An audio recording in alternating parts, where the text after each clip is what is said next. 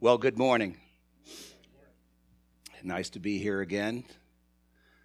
Uh, so humbling to get up here, and so wonderful to have brothers like Mister Reiselberg turn around and go, let me pray for you right now, brother. And uh, faithful brothers and sisters from this and other congregations praying for you when they know that you are not used to this, and you get the wonderful, terrifying, exciting blessing of being able to preach the Word of God.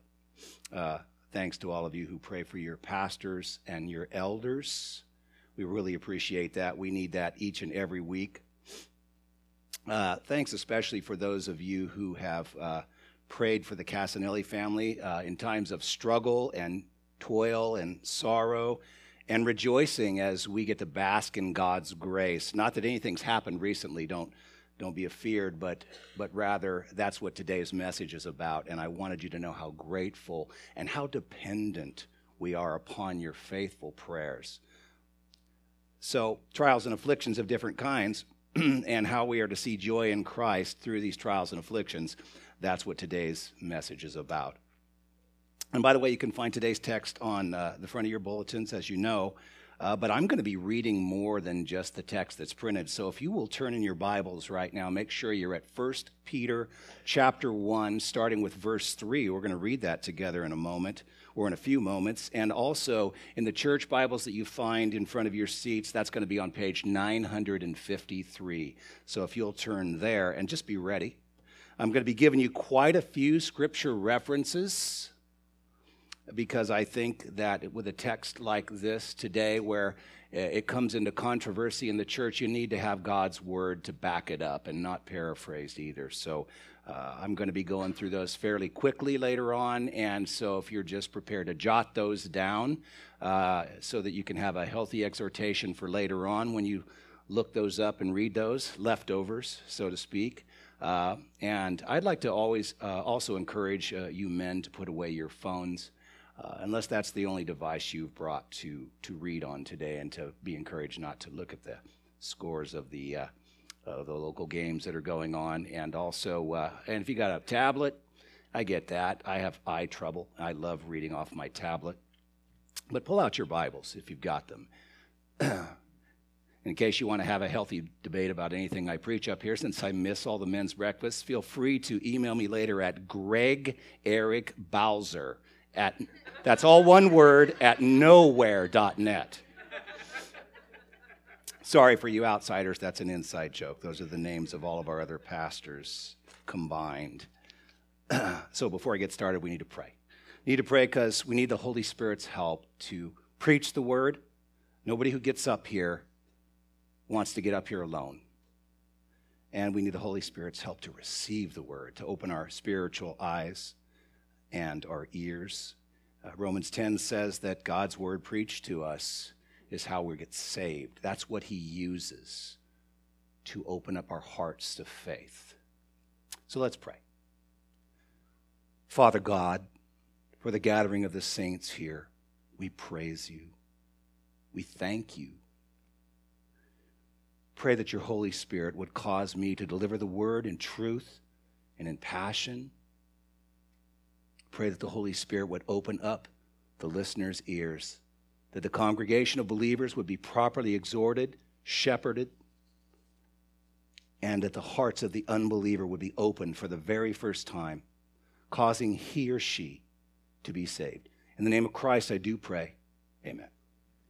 When I began preaching to you over a year ago uh, from the apostle, excuse me, from the Apostle Peter's first epistle, we came to the conclusion by the Word of God, which is what Peter pens, that those who are born again of God are now exiles in this world. They're aliens. They're from a foreign land now. Their home is heaven, and they're here on earth, and they're to set the example of Christ by living holy lives instead of the example of our earthly parents who live godly lives, excuse me, who live worldly lives. So we're to act in a holy manner.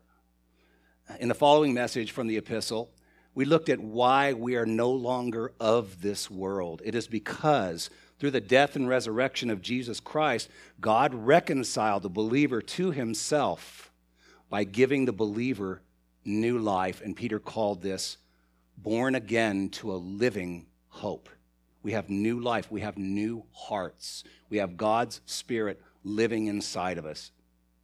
And I preached that the living hope was not like the hope of the world, where we hope for something that is something temporal, but rather we have hope in someone, and that someone is Jesus Christ. We have hope in Christ. We have hope because we have new life. And that new life, with God's Spirit living inside of us, helps us to live pure and holy lives. In the next message from First Peter, we learned how our new and living hope is being called an inheritance from the Father above, not an inheritance like an earthly inheritance that is left to you out of worldly affection from a friend or family member, something that blesses you with temporal blessings, but an inheritance that's left because of God, a holy inheritance, something that cannot be contested by a worldly judge in some court. As a matter of fact, the Scripture says your inheritance is your final salvation revealed to you at the resurrection of your physical body to a heavenly body, and is being guarded by God Himself through faith. It's the very thought of this new life, this holy inheritance to a new glorified body, that helps us to view the challenges that I'm going to present to you today in your text. The promise of the verses in First Peter chapter one, verses six to nine, they just, they're challenging to us. You're going to see that. You're going to, you're going to feel it. You know it already. I've got my examples from you as a congregation. So we're going to take time to read that that whole passage now. We're going to take time, and we're going to read it together out loud. So we're going to read from First Peter chapter one, verses three to nine, so that the person who is hearing this message for the first time can connect the text all together. So if you'll turn there now, and I'd especially like to hear the kids ages six to twelve, and especially new graduates, read out loud, really loud, the passages from six to nine when we get there. So especially loud, six to nine, kids. Looks like you guys are already there, so we're going to read aloud together. Here we go. Blessed be the God and Father of our Lord Jesus Christ. According to His great mercy, He has caused us to be born again to a living hope through the resurrection of Jesus Christ from the dead, to an inheritance that is imperishable, undefiled, and unfading, kept in heaven for you, who by God's power are being guarded through faith for a salvation ready to be revealed in the last time. And now real loud, in this you rejoice, though now for a little while, if necessary, you have been grieved by various trials, so that the tested genuineness of your faith, more precious than gold that perishes, though it is tested by fire, may be found to result in praise and glory and honor at the revelation of Jesus Christ. We're almost there, kids. Though you have not seen Him, you love Him. Though you do not now see Him, you believe in Him and rejoice with joy that is inexpressible and filled with glory, obtaining the outcome of your faith, the salvation of your souls. Amen. Great reading, kids.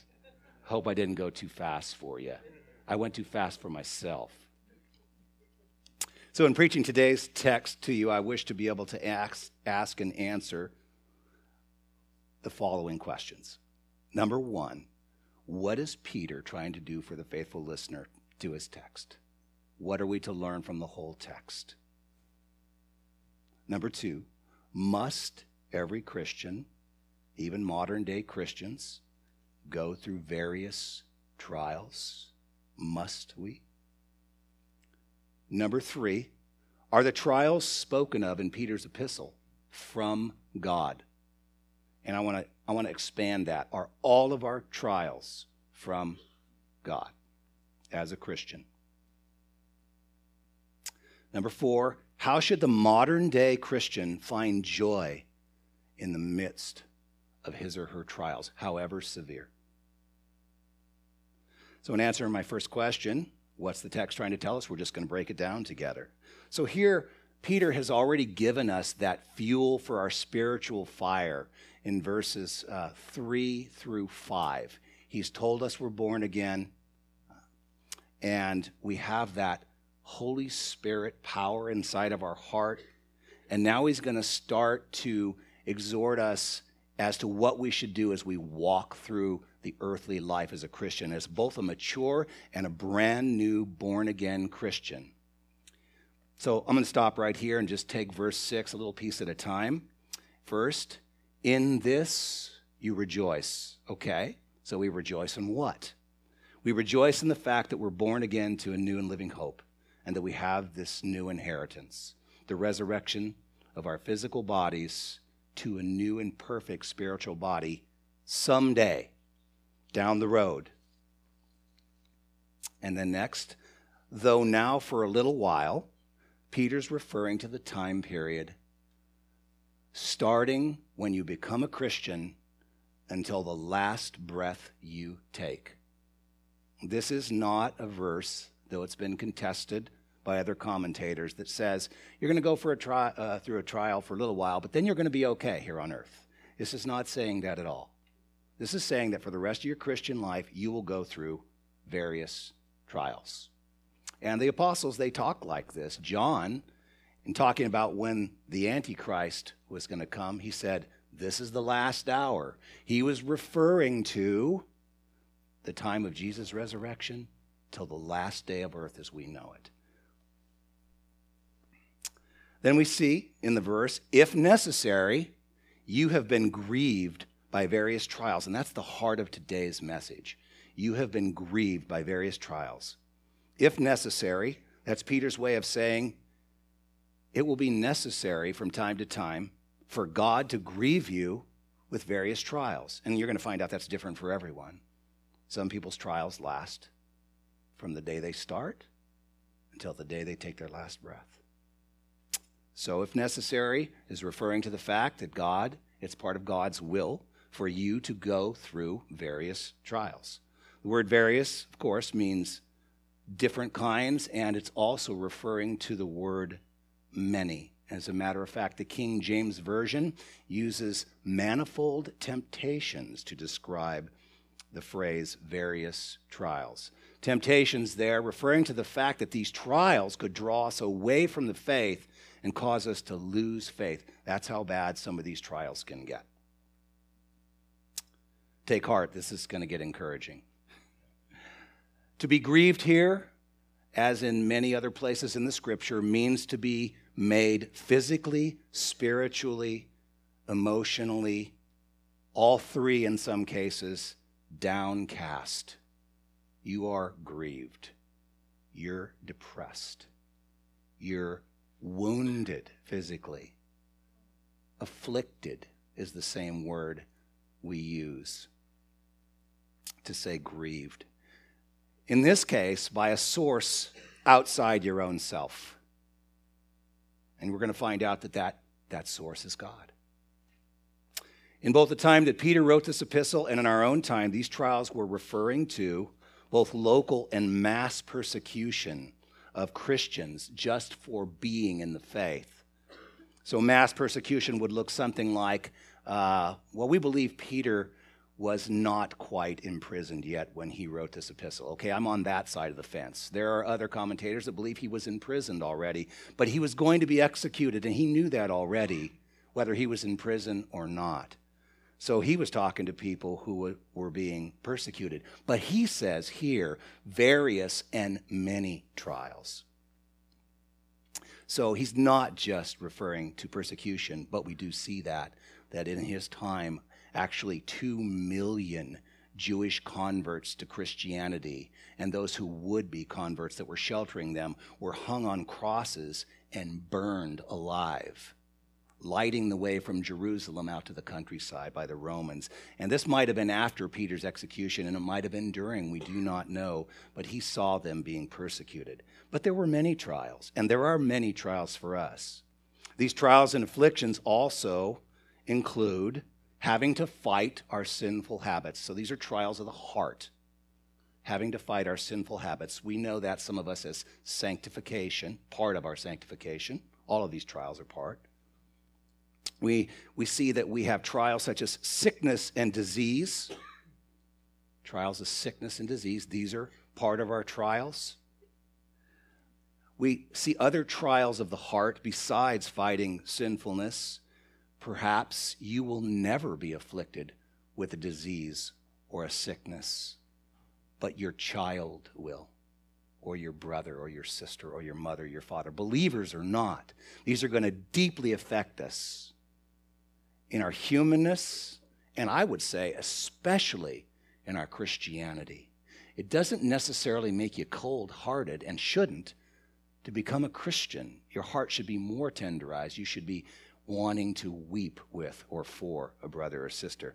That may be your trial. Tragedy, God uses tragedy in our lives, tragic events as trials, accidents, accidents that cause death of a family member or friend, or even the death of the person being afflicted going through the trial. We've heard of this. We've read newspaper accounts and seen on the news how a person was just, well, the news calls them a saint. We think of everybody who's a born-again believer as a saint, but people who everyone knew as a loving, giving, generous believer, and all of a sudden they're whisked away from this earth in a car accident, or by a disease, or possibly the victim of a crime. So that person is gone to glory, maybe as part of their earthly sanctification. But what about the people that are left behind? The people that are left behind, these become their trials. They grieve. They either don't understand why this could happen to such a person. If they're a believer and they're a mature believer in the Word, they know this is part of God's sanctification of this. But if they're not, they're left with the question, why, God? Why would you let this happen? Or perhaps they're so stricken as a mature believer, God, why would you cause this to happen? So these are all part of our trials. There are spiritual disciplines from God such as chastisement. So I'm going to define that for you today. This is a form of sanctification that results in God disciplining a Christian for his sins inside or outside of the church. It could be a form of chastisement that happens before they become born again, God directing them towards Christianity and the faith. Your pastor that stands before you, the stubborn fool of the days of old, and he, okay, this is what I'm going to do to get you to my son.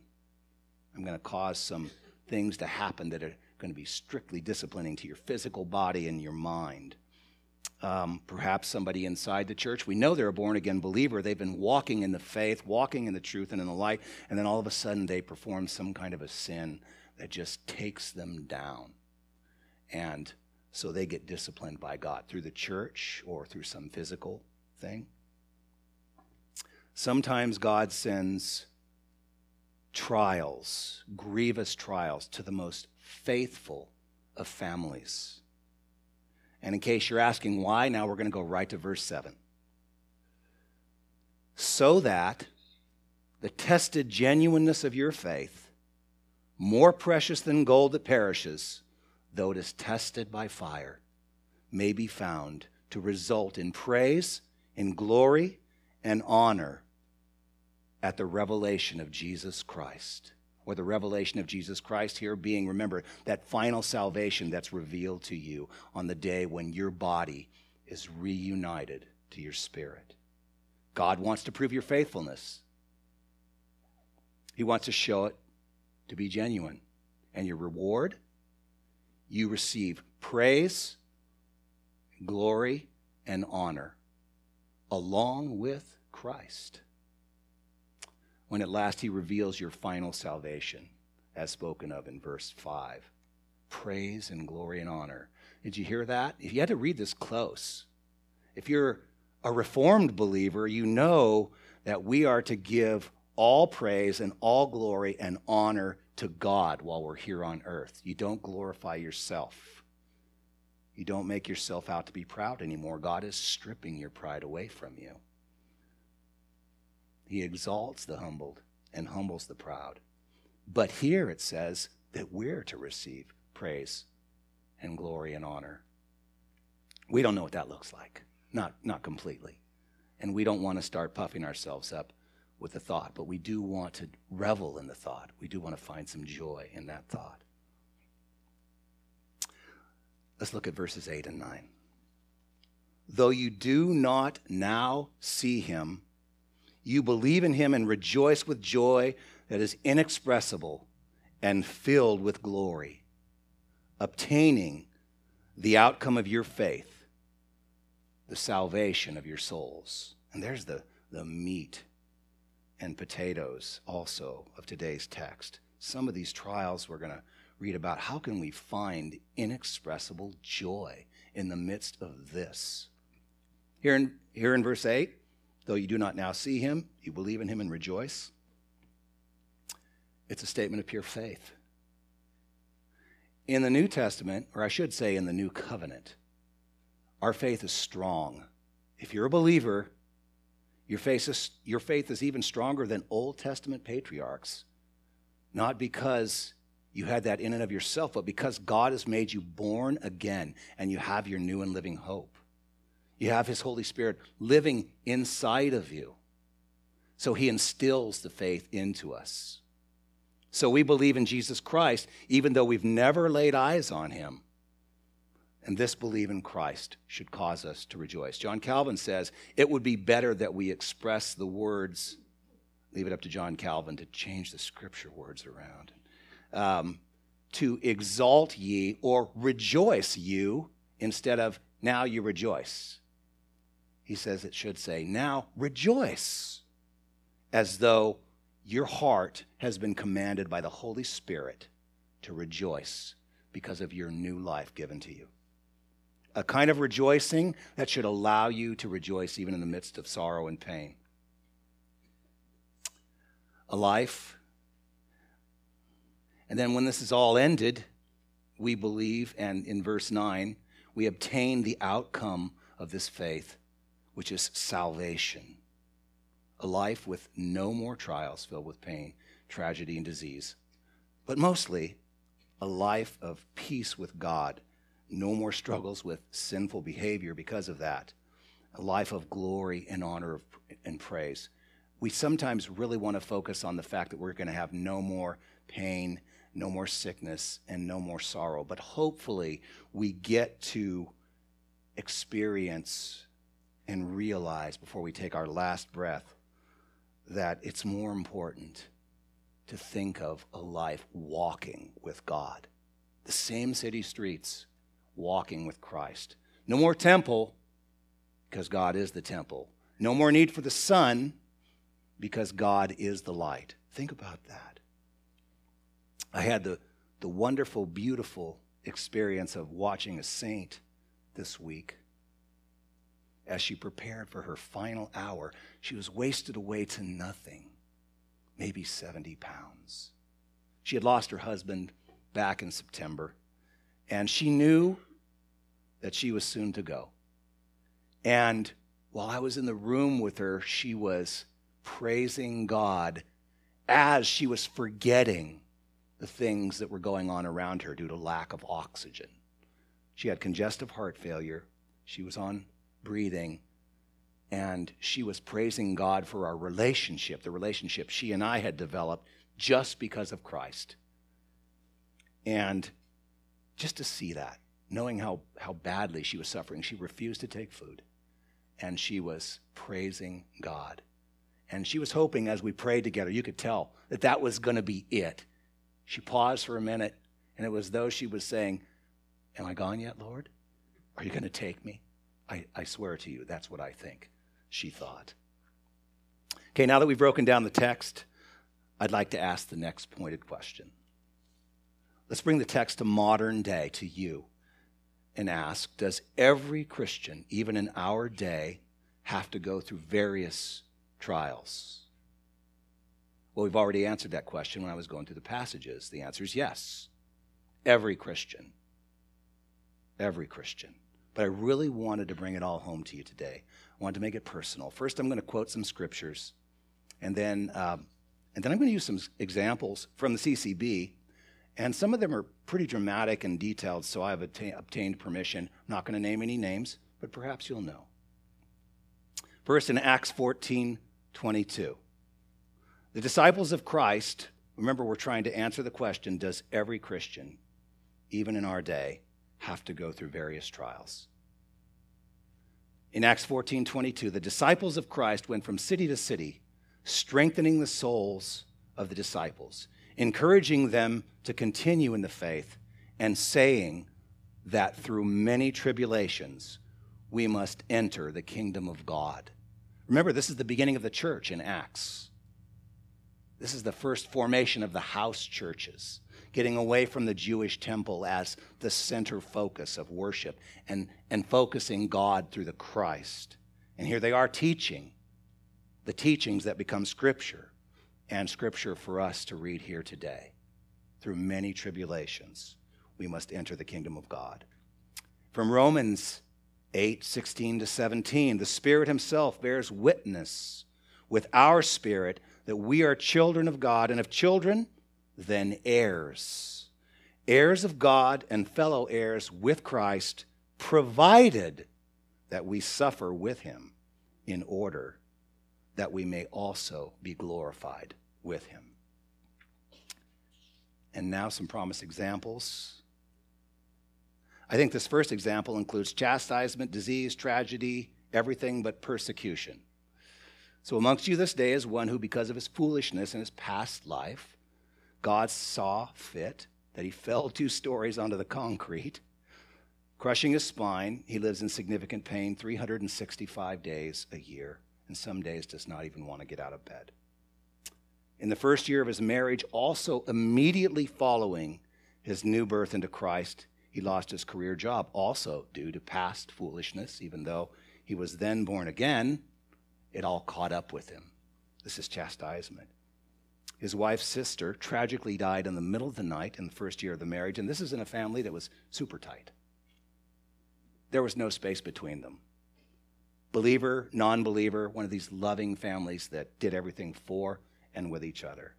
And also his new stepdaughter, whom he loved as a daughter, just suffered tragically from the loss of her aunt with mental anguish, and went through a couple years of really heavy trials. This family has endured cancer, years which contained the multiple deaths of family, loved ones, friends, and constituents. Through tragedy, disease, and foolishness. And the near death of their own newborn son, who now sits amongst you also. This family boldly proclaims the Christ and his providence in all of this. Disease and health issues. Amongst you sits one who's confined to her chair due to a stroke. She struggles to make it through even one worship service due to atrophy.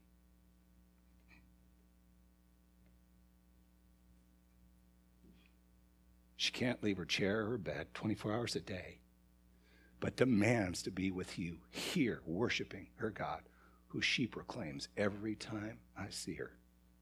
She knows her trials from God. There also sits amongst you a young woman whom we almost lost to cancer. She's full of youth and vitality to look at her, yet that was almost taken from her.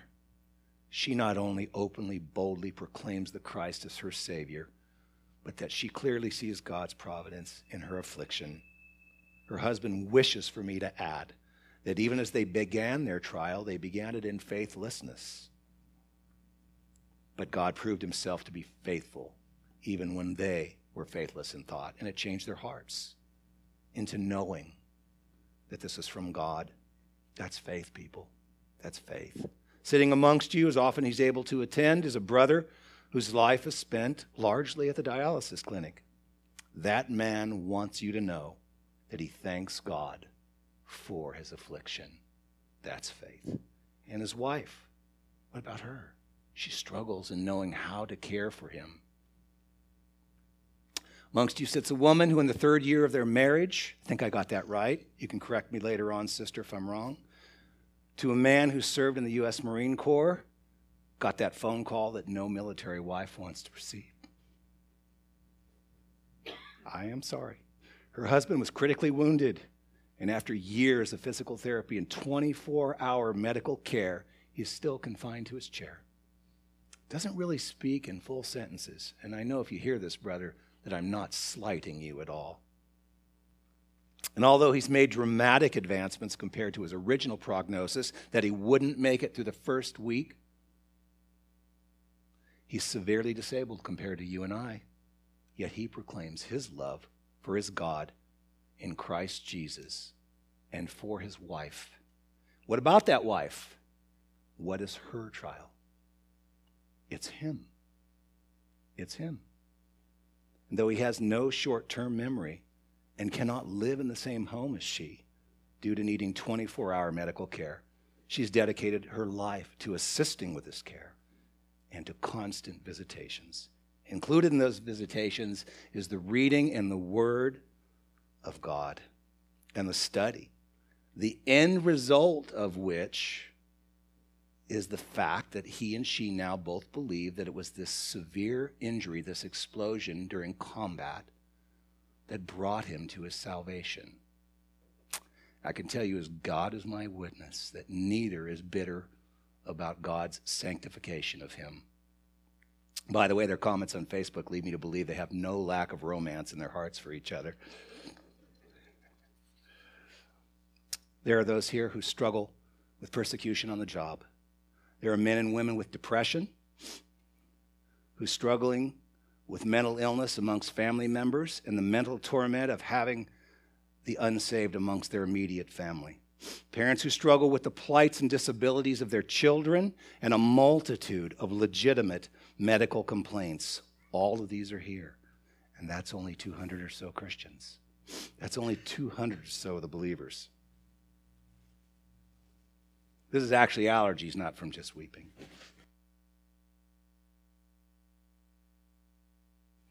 As Pastor Eric said to me on the phone the other day, nobody escapes unscathed. All these challenges are put in our way in a way that could result to us turning away from the faith, to look for other options in order to soothe our hearts from our earthly troubles, or as we now know, our earthly sanctification, to never looking to God at all. And if that be the case, we should consider the alternative. If you're in this room and you're thinking, this can't be the answer, this can't be the answer, we should consider the alternative.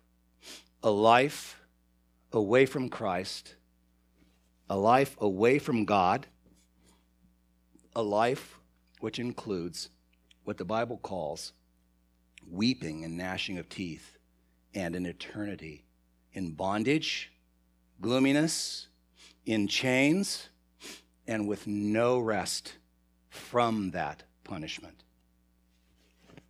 Which leads to my next question. How'd you like that for a smooth transition? That's sarcasm. This isn't at all smooth.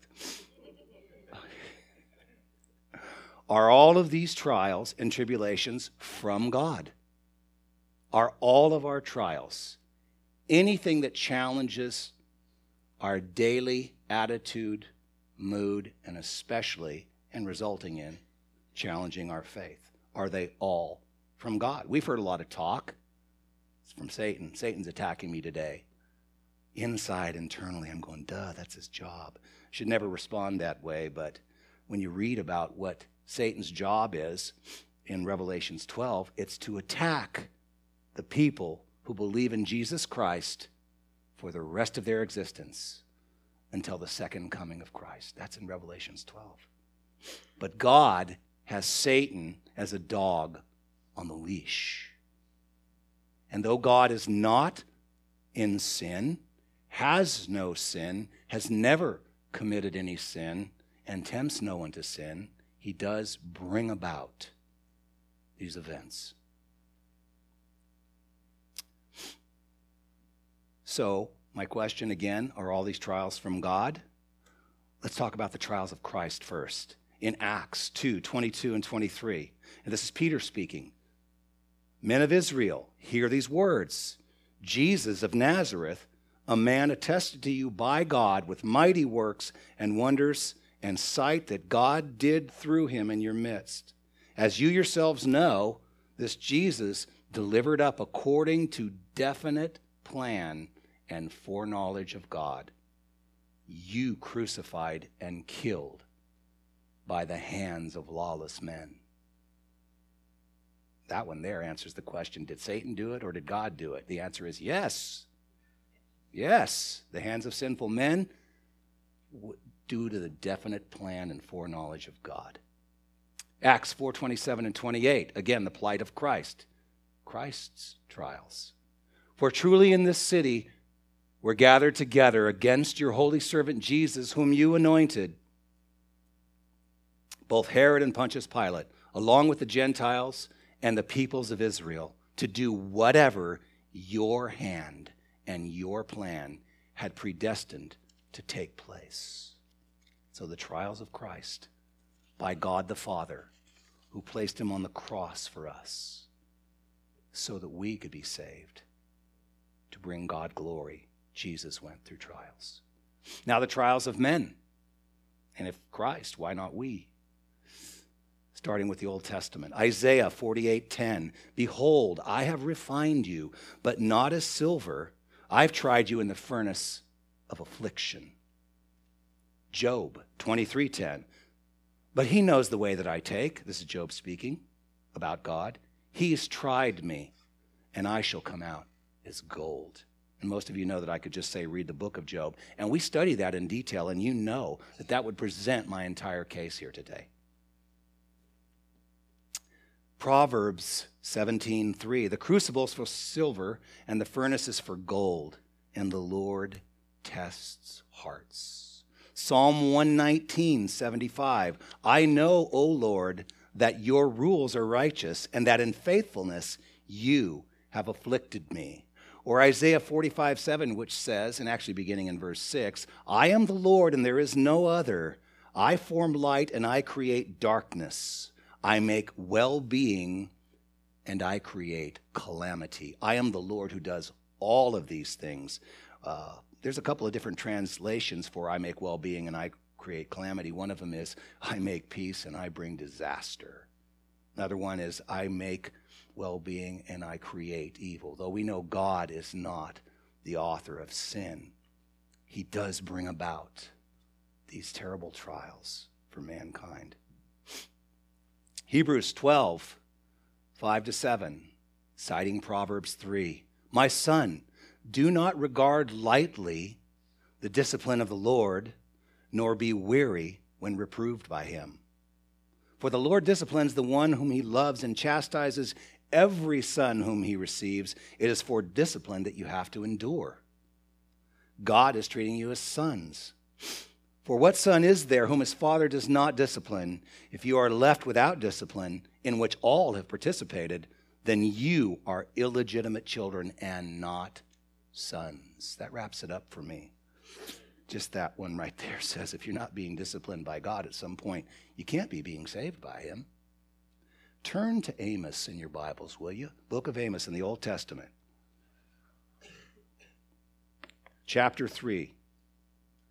We're going to be reading verse six in just a moment.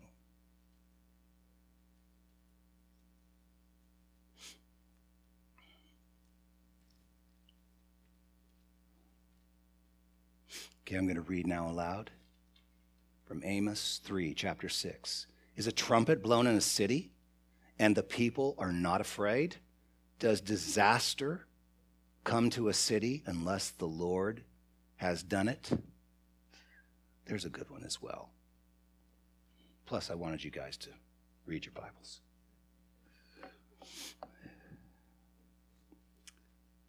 So lastly, and my final pointed question is, how should the Christian of today find joy in the midst of his or her trials? This is what we want to hear. This is, this is what we want to do to bring ourselves up out of the dumps when we get hit. Believer, I say this, I try to say this every sermon, even though it's once every couple of months. We need to look to the Scriptures.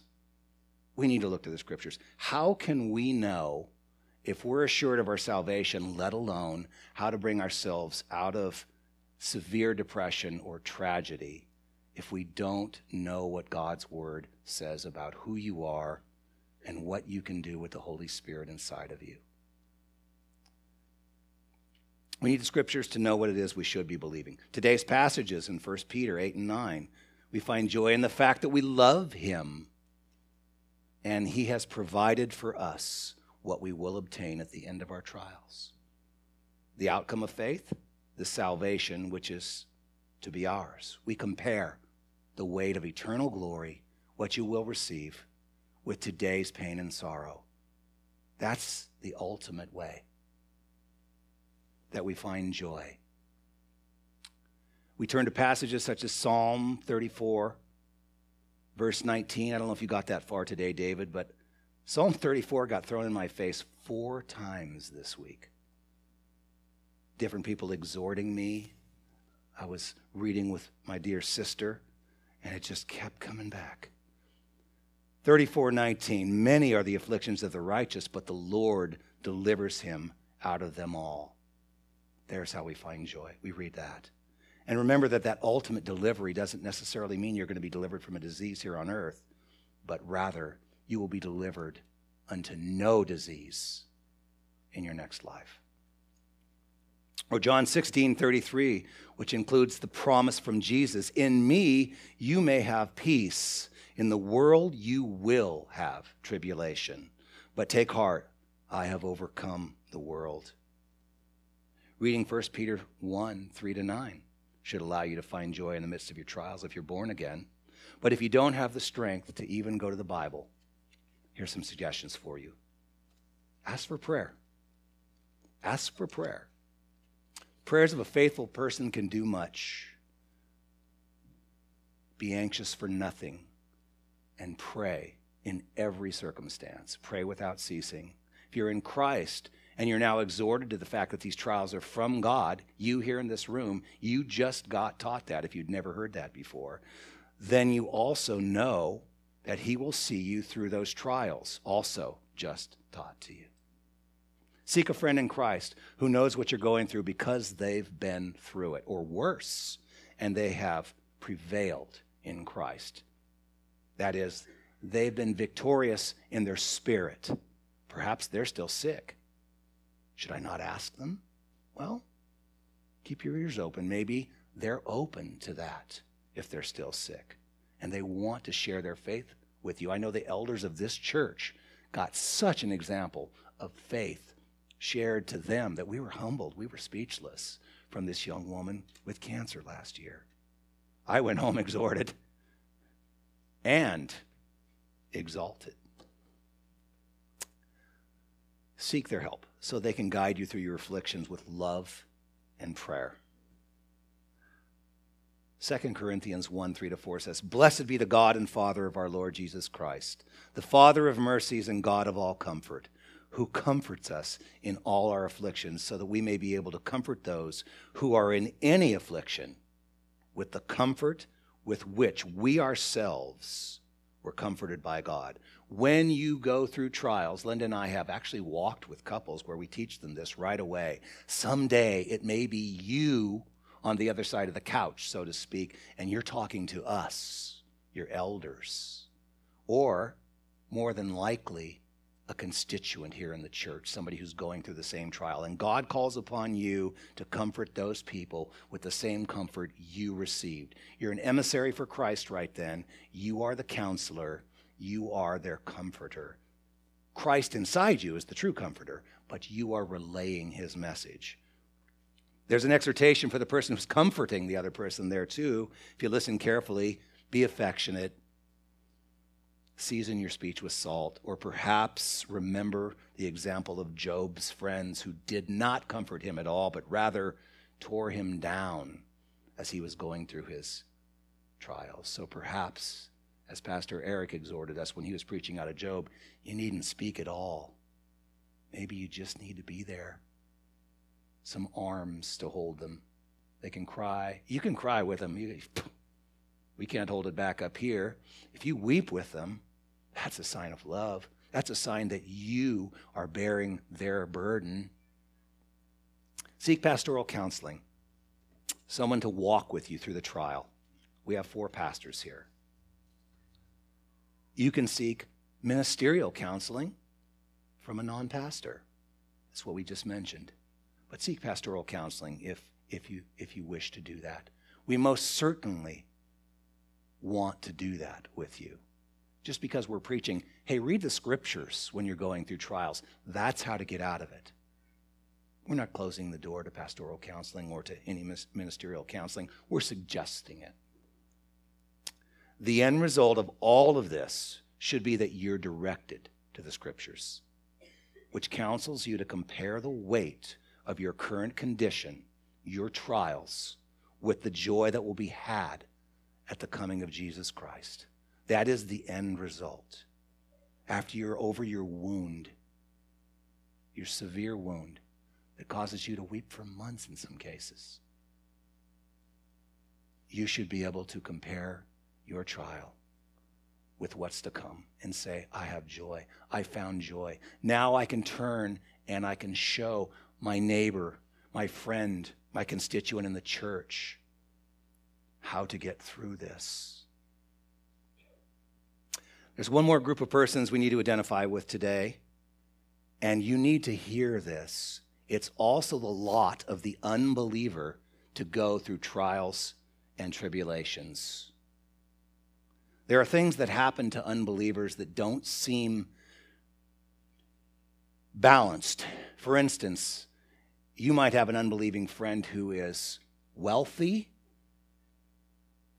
astute in the wisdom of the world, psychologically sound, good-looking, healthy, and lives a long life, one wife, honest, good, hardworking neighbor, but has never proclaimed the Christ.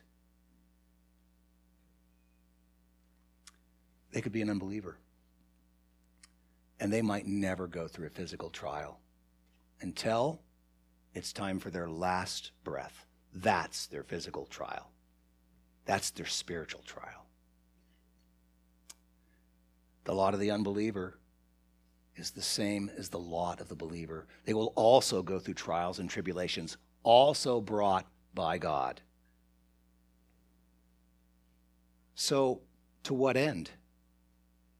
To the end of gloominess, bondage, weeping, an eternity of no rest, separated from God because of your sin. And for the sake of kids, I'm not giving you some more physical descriptions of what hell, a life apart from Christ, would be like. It should be enough that you're apart from God. But for the unbeliever whose heart is hardened to the point where they don't even want to believe in God, all I have to do is ignore that, and then I don't have to worry about heaven or hell. You know that's not true, believer. So the lot of the unbeliever is perishing, eternal perishing. If you've never believed in Christ, today could be your day. You were born in sin. You inherited sin from the first man that ever created. You might be the person that sits in here today who doesn't believe this, that you inherited a sin.